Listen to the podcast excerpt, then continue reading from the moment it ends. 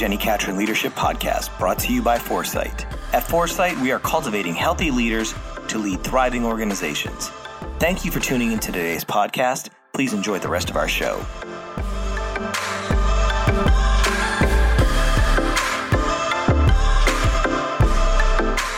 Well, hey everyone, welcome back to our series entitled Change Your Mind where I'm challenging us all to consider those moments when we need to think differently to lead better. I'm your host, Jenni Catron, and in last week's episode, I actually challenged you to think about what must not change. See, as leaders, our purpose, that foundation from which we lead, needs to be clear and must not change. And I left you with these two questions to consider. Do you have a sense of purpose that can transcend any job, title, or role that you have? And secondly, do you believe that who you are becoming is more important than what you're doing? See, I believe that those two questions are so critical for us to get right before we can move on to our question for today, which is what must change. We have to first define what must not change. Our foundation, that core, needs to be clear. So these two questions are important for you to wrestle with in order to lead from a clear sense of purpose. So if you haven't listened to last week's episode, I would love for you to go back and check it out. You might even pause right now and uh, go listen to that one and then come back to this one. Because getting clear perspective on your purpose is essential for you to lead well for the long haul.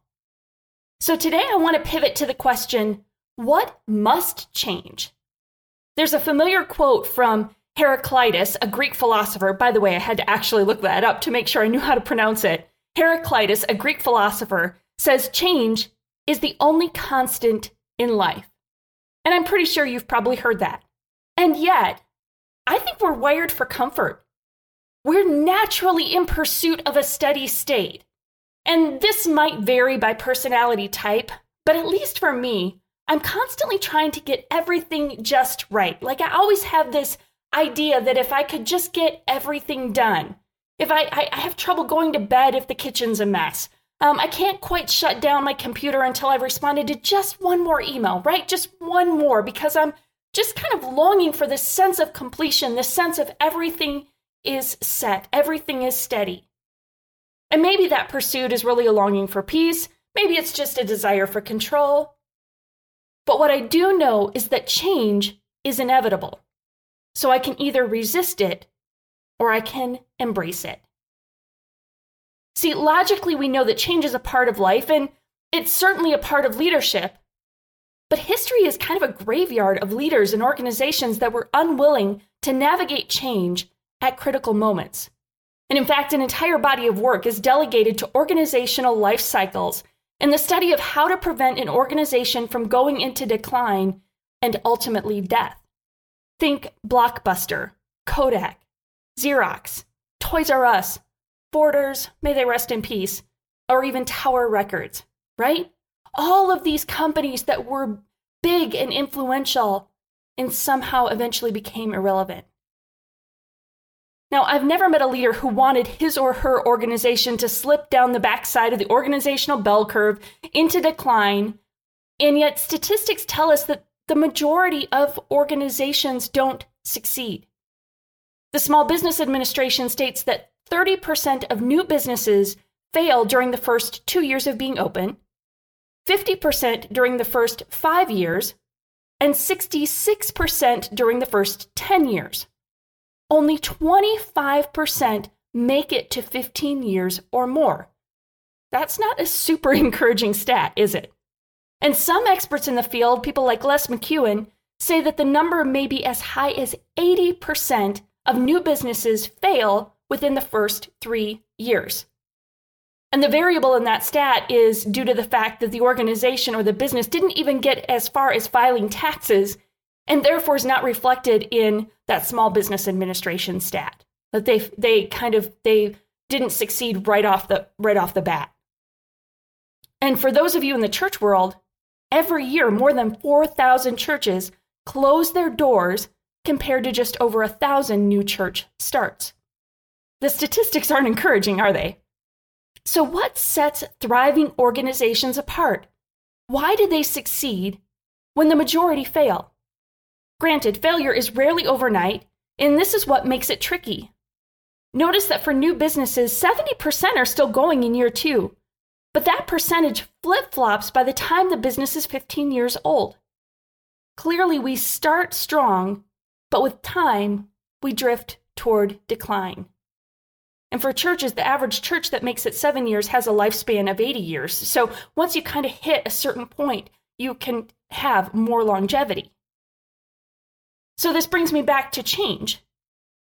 What must change? Who must change? Why don't we change when it's a matter of succeeding or failing? The statistics tell us that we have to constantly be aware of what is shifting, growing, changing in order to keep our organizations healthy and thriving. I once heard Seth Godin explain our resistance to change in this way. He said, We resist change because it pushes us to a place of incompetence. Now, think about that for a minute. I like this, when I first heard him say this, completely stopped me in my tracks. We resist change because it pushes us to a place of incompetence. No one enjoys feeling incompetent. I don't like feeling incompetent, right? I want to make sure I know how to do something, that I can master something. So if change requires us to confront the unfamiliar or the uncomfortable, then our nature is to resist it. And this is really the crux of the matter. When a leader is unwilling to face their own discomfort and incompetence, we won't lead the team or organization to confront discomfort or incompetence. And slowly, the organization will lose momentum and ultimately drift to decline and possibly disillusion. In most cases, this progression is slow and nearly indecipherable. So, if the leader's not willing to confront their own discomfort and be alert for necessary change, they'll most likely lead the organization into decline. Yikes, right? So, this is where we as leaders must change our mind. We have to be willing to be change agents. Max De Pree is known for his belief that the first task of the leader is to define reality. We just have to define reality. And in this case, the leader must be willing to confront what must change in ourselves and within the organization. What must change? Where do we need to be shifting, changing, and growing? And with clarity on what must not change, like we discussed last week, that purpose and mission, which, by the way, is both true for the you and for the organization, that both individually and as an organization, we must be clear on what must not change. Purpose, mission, that core foundation must not change. But with clarity on that, a leader must be perpetually curious and hunting for what must change. In fact, the perspective shift that is essential for every leader at every level is to see themselves as a change agent. So, this is your perspective shift. This is where you need to think different to lead better is that you must see yourself as a change agent. You must be continually committed to identifying what needs to change and persistent to lead through it at a pace that others can stand. Now, that last phrase is actually quite critical, and we don't have time to get into it today, but at a pace that others can stand, that may be something we come back to another day because we've first got to identify that what must change, and then leading through change is another another piece of the puzzle. But let's talk about what must change. And first, you've got to determine smart change. Like, what is good change? What must change? Because I've seen some leaders make some changes that just created havoc organizationally. And I bet you have too, right? When I'm working with clients on organizational direction and design, we often do a common strategic planning exercise that I just call keep, start, stop. Essentially, we evaluate the organization in these three categories, making an exhaustive list of what we need to keep doing, what we need to start doing, and what we need to stop doing. And the keep list is usually quite long. Like, we like what we do, don't we? It's known, it's comfortable. We can typically always give an emotional plea for keeping our pet projects. But the start list is usually the most energizing part of the discussion. These are the ideas that have been brewing, the opportunities on the horizon. This is what gets us excited. And this list is usually not difficult. There are plenty of things we want to start. But the challenge emerges when we get to the stop list. Because without fail, this is where the conversation stalls. We don't like restraint. We don't want to stop things. More is better, right? Wrong. More is not better. More is just more. And adding more without strategically stopping just leads to exhaustion and overwhelm. If we want to keep everything and start a bunch of new things, we're setting ourselves up for failure or, at a minimum, mediocrity. Another element of change that we dislike is letting go. I have a personal rule that I can't add anything to my closet without giving away an item. And it sounds reasonable, but that simple rule makes me think twice about buying that new pair of jeans or new pair of shoes. Do I really want to give something else up? What am I willing to part with? And we do the same thing organizationally. We can quickly identify what we want to add, but if that means having to give something else up, we'll think twice about it. And I think that's really good. We're okay with change when it means addition, but we dislike change when it means subtraction. When change means letting go, we're much more reluctant to embrace it, aren't we? So, as leaders, we have to lead ourselves and others to embrace change and not just the change of addition, but the change of letting go, the change of subtraction. And this means we have to learn to evaluate change effectively in order to make decisions that lead to smart change. There's a common assumption that people don't like change. And I don't really believe that's the case. We make a lot of changes. We change our hair color, we change our houses, we change our decor. We like change that we can control. We like change that involves new things that we can see and conceptualize.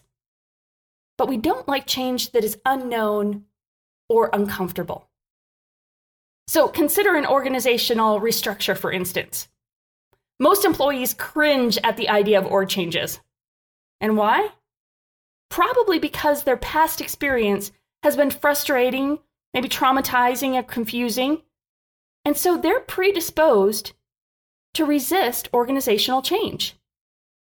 And my assumption when I hear resistance in an organization to org structure changes is that these decisions or changes were probably made pretty poorly in the past, and therefore have created a negative perception in the culture. In organizations that have a healthy habit of smart organizational changes, employees are much less resistant to change because they trust that leaders make smart changes, not haphazard changes. This is why the responsibility lies with us as leaders to be smart with change. When we're leading through change, employees' emotional health and sense of safety are on the line. That is key. We've got to understand that as leaders. And when employees don't believe we have their best interest at heart, they're not going to trust the change and therefore be resistant to engage it. It's just the way it is. So it's timely and frankly, not by accident, that we're airing this episode on the last day of 2019. Not only are we ending a year, we're actually ending a decade. A new day, a new year, a new decade are on the horizon. Change is happening, isn't it? So, what must change this year for you, for your team, and for your organization? As a leader, the change must start with you. You must embrace it first to lead us through it. We need you to lead us through the change. You must get gut level honest with yourself about what must change in order for your organization to thrive in the coming year. Now, you likely already have plans to review and plan for the coming year, at least I hope you do. But if you don't, that's the first thing that must change is you've got to take some time to reflect. You've got to take some time to get clear on this. You must think different to lead different. So before the new year begins to run away with you, here are three things I want you to do. First, I want you to schedule some time. It could be a couple hours, could be an entire day, could be a weekend retreat if you have the luxury of that. But get away and think through this question What must change? And there's a few other questions that might help you look at this from different perspectives. Maybe, what are you resisting? What are you afraid of? What are you avoiding? Any variation of these questions will help you get honest about where you need to lead through change this year. Secondly, I want you to do the keep, start, stop exercise. Super simple. Just grab a sheet of paper or go to your whiteboard and make three columns labeled keep, start, stop. And then brainstorm each column. If you have starts but no stops, you need to dig a little deeper and be honest about what you're unwilling to let go of. And then, third, pull your team together and repeat that exercise. It'll be great perspective to have done it yourself to see what's on your list, and then to do it with your team and see what they have to say. My word for 2020 is focus. Now, that feels a bit cliche and at the same time really appropriate for the year 2020, doesn't it? See, as leaders, we have to fight for focus. I'm facing this with foresight in that there are so many good things we can do. There's so many amazing leaders we can serve. And yet, I've got to make sure we are focused on the right things so that we can serve leaders effectively. So, as leaders, we have to fight for focus because opportunities abound. Good things vie for our attention. And your job as a leader is to determine what must change. Where do you need to think different to lead better this year? Change starts with you. And so we need you to lead well. Well, I want to hear about what you're changing this year. So drop me an email at jenni at get4sight.com. It's J E N N I at get4sight.com, get the number four site.com, and tell me how you're changing your mind in 2020. What must change? I want to hear about it, and I want to be able to encourage you and support you on that journey. Might even help influence some of our uh, topics for the podcast this year. And guys, I am cheering for you big in 2020. I'm praying it's a year of tremendous focus and momentum for you and your organization. So process this question What must change? And before you go, remember you can get our new free resource, The Four Dimensions of Extraordinary Leadership Assessment, by texting 4Sight, the number four in the word sight, to 773 770 4377, and you'll get that workbook. You'll get our weekly leadership insights, where our goal is to keep equipping you to lead well on your journey as a thriving leader. Because my passion is to cultivate healthy leaders. I want you guys to be healthy, and I want your organizations to be thriving. Because ultimately, we want to equip you with the foresight for success. So keep leading well. We'll see you next year.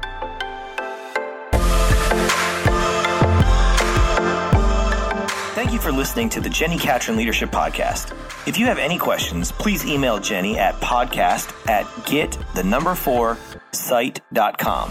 If this content has helped you in any way, we would love for you to share this podcast with your friends and on social networks. Also, don't forget to subscribe so you don't miss any of the amazing content coming from the Jenni Catron Leadership Podcast.